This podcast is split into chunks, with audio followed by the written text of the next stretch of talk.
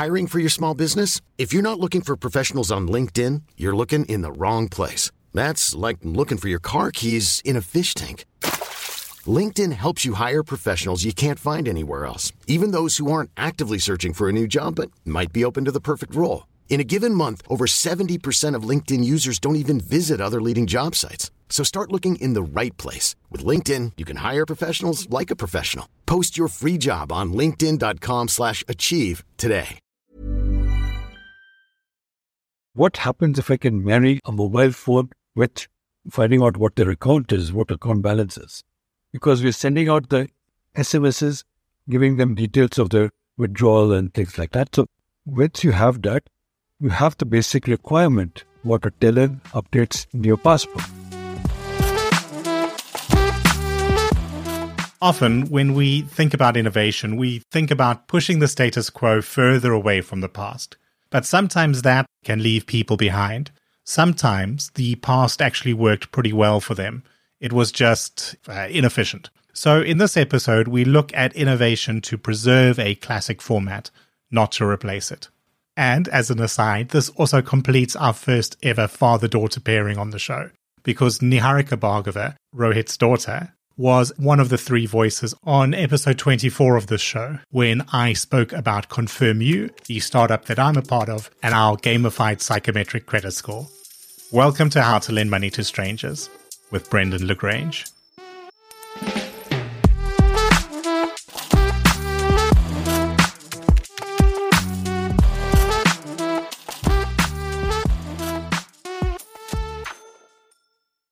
Rohit Bhargava founder of BOMTech, welcome to the show.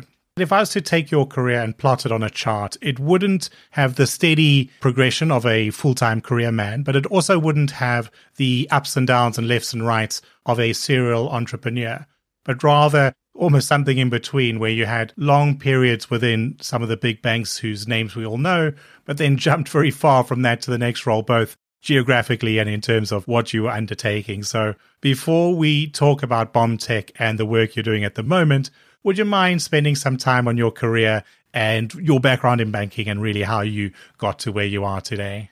I joined HSBC many moons ago, 1979 to be precise. We had to work through on departments, if you like, as part of the training, corporate banking, a little bit as a junior person, then into treasury, was a long stint of about eight years. Next was another stint in Hong Kong, treasury trading.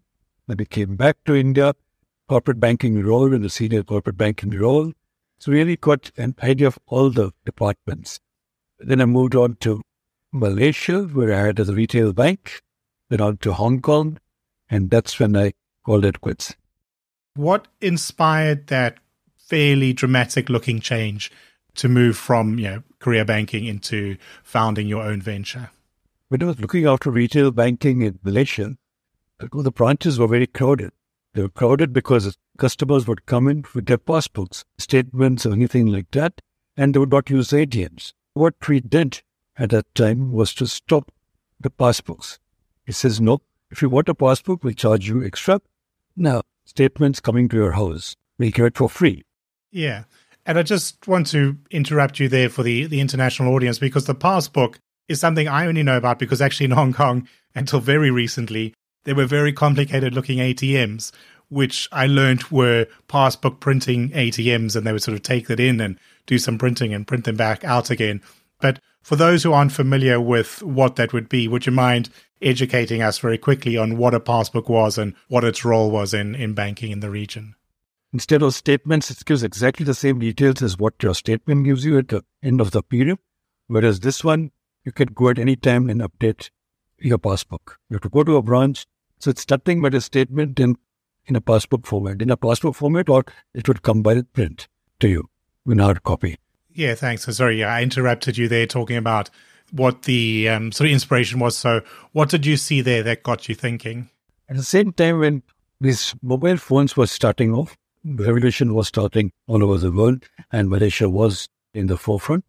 And it, we started giving alerts when a customer was transact his account. So much amount has been deposited or withdrawn. Yeah. So I felt guilty about taking away from customers what they wanted. I said it's not right Of course, it made sense to us. The cost came down. It was very profitable, but yet it was not quite the thing to do. So I said, what happens if I can marry a, a mobile phone with coming into and finding out what their account is, what account balance is? Because we're sending out the SMSs, giving them details of their withdrawal and things like that. So once you have that, you have the basic requirement what a teller updates in your passbook. Yeah. So if I can marry it into a mobile phone, that would be wonderful. And the customer would get his account balance instantaneously as soon as he's transacted. That's why they used to come to the branch at that time and for the balance to make sure everything has been deposited correct. It's interesting because obviously you can get caught out almost by innovation, particularly if you're not a super profitable segment of, of the customer base. You know, as you said, like the, the costs of serving the passbook become higher. The higher spending customers have moved away from it or are moving away from it. And so it's leaving a shrinking pool. But those people, they really like it, really need it, they understand it, they feel comfortable with it.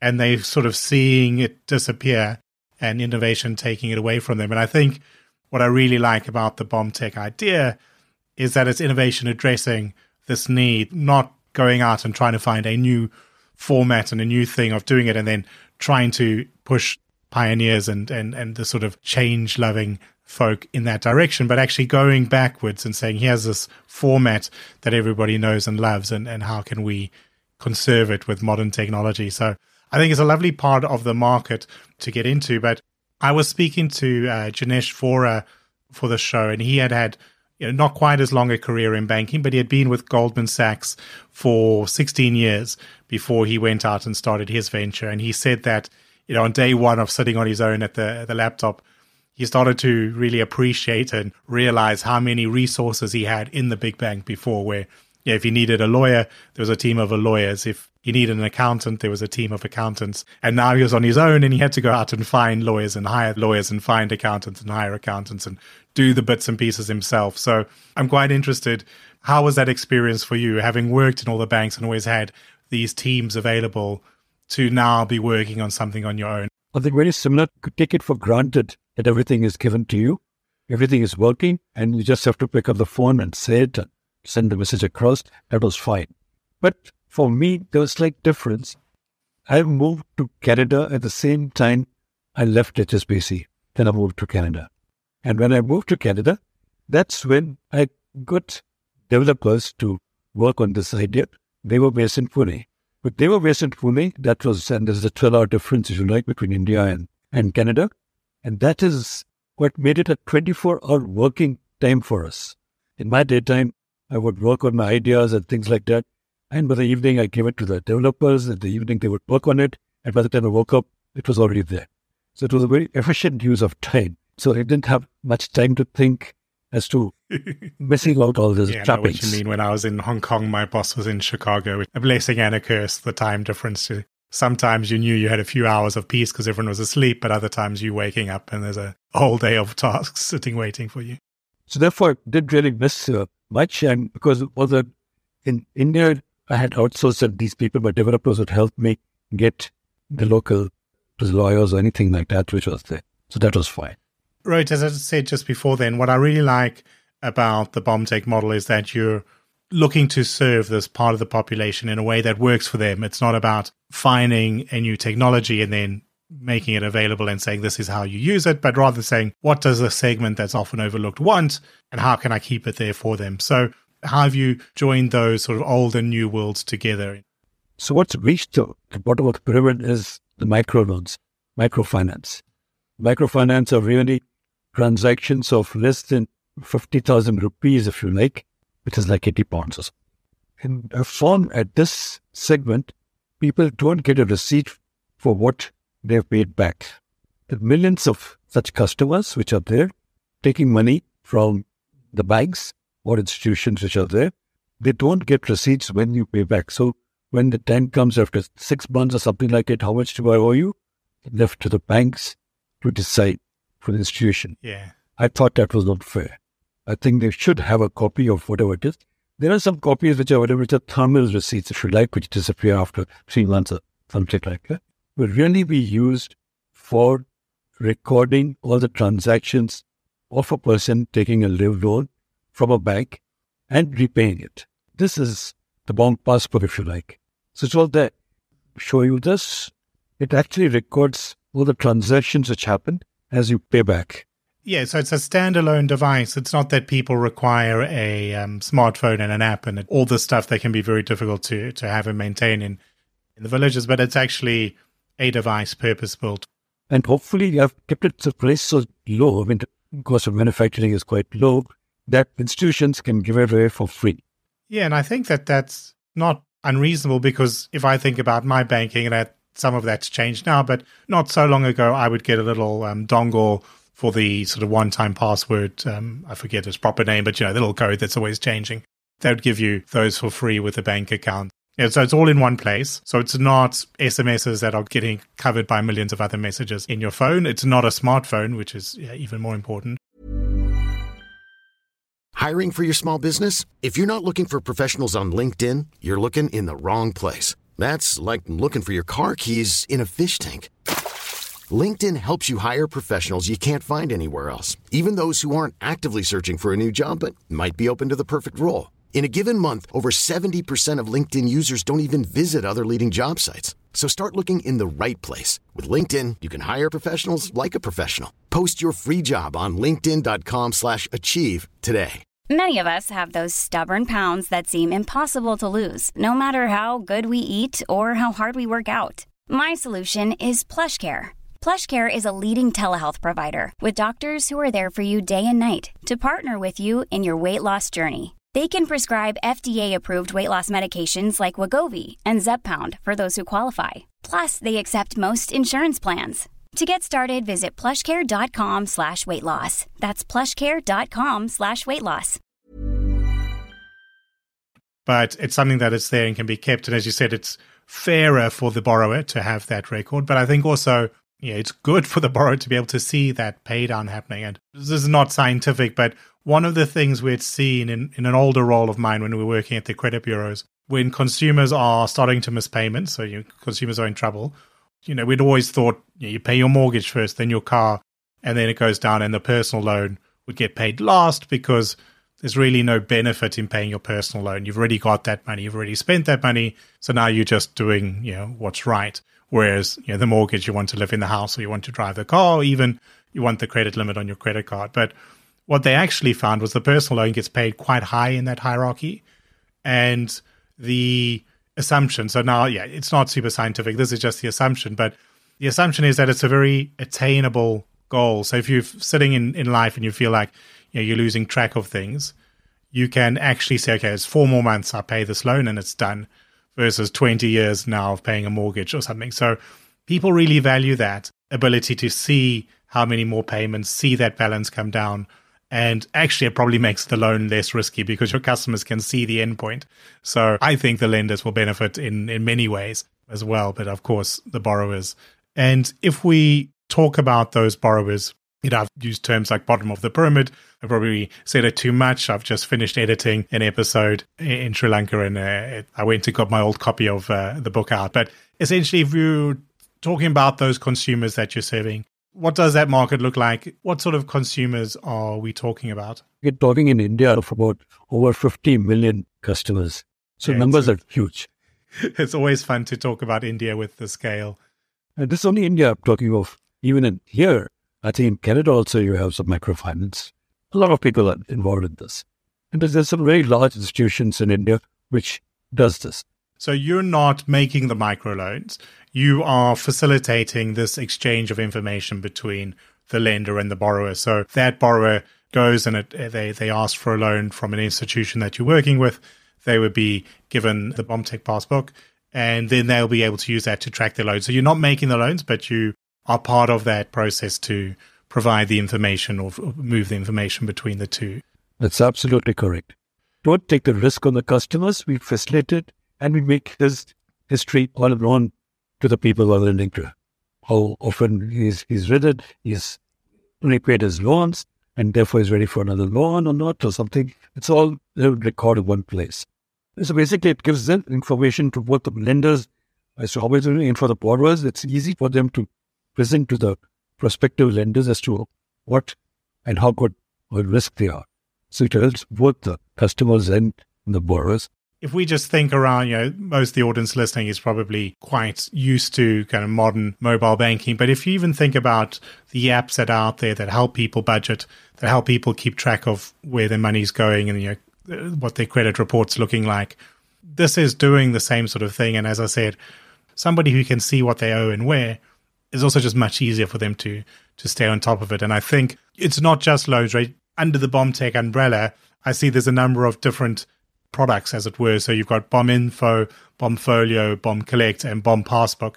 Uh, Bomb Passbook we've been talking about a lot now for account management and loan management. But talk to me about those different types of products and the sort of niches that they are designed for.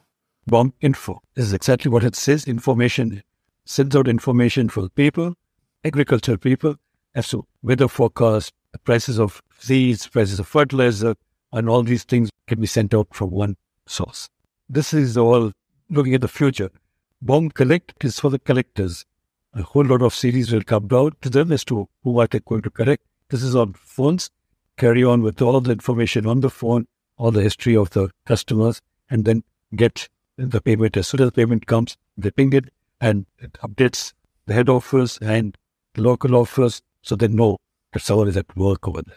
Bomb Folio, that helps you get you information on your stock portfolio. Once you have a debit and a credit, you can have the stocks. I buy Apple, buy some more, it adds. If you sell something, it subtracts information at your fingertips as to what is the value of your portfolio. And you have, next, you can link it to prices and all that. So that's all going to work for them as well. What is the state of the microfinance industry in India today? You talked about 50 million consumers just such big markets at play. But how are we seeing innovation in general happening in the space?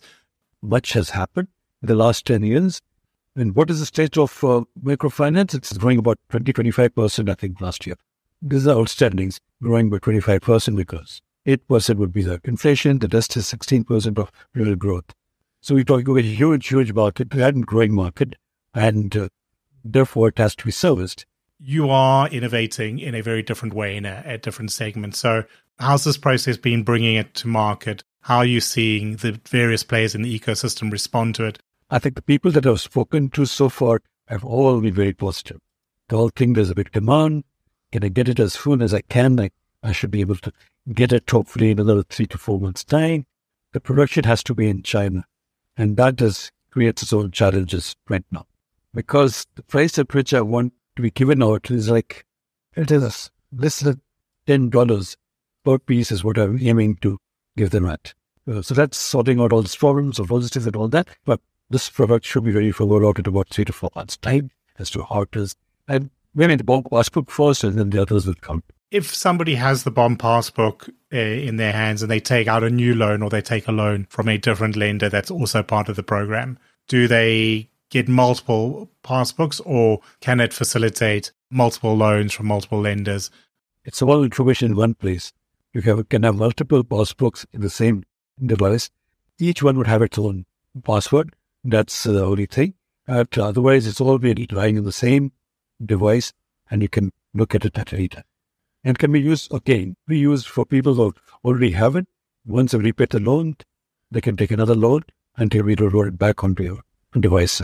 You obviously, in the launching process, you understand the demand in the market. You've got manufacturers on you that you're, you're looking at. So it's all ready to go. If people listening would like to follow that story, would like to see how this launch happens, or even if anyone listening is involved in microfinance in India, I know we've had a, a few guests in that broad space uh, in the past, and India is a market we do have quite a few listeners in, or in fact, the, the subcontinent in general where can they go to follow the story, or indeed where can they go to talk to you about learning it in more depth, or maybe even getting involved?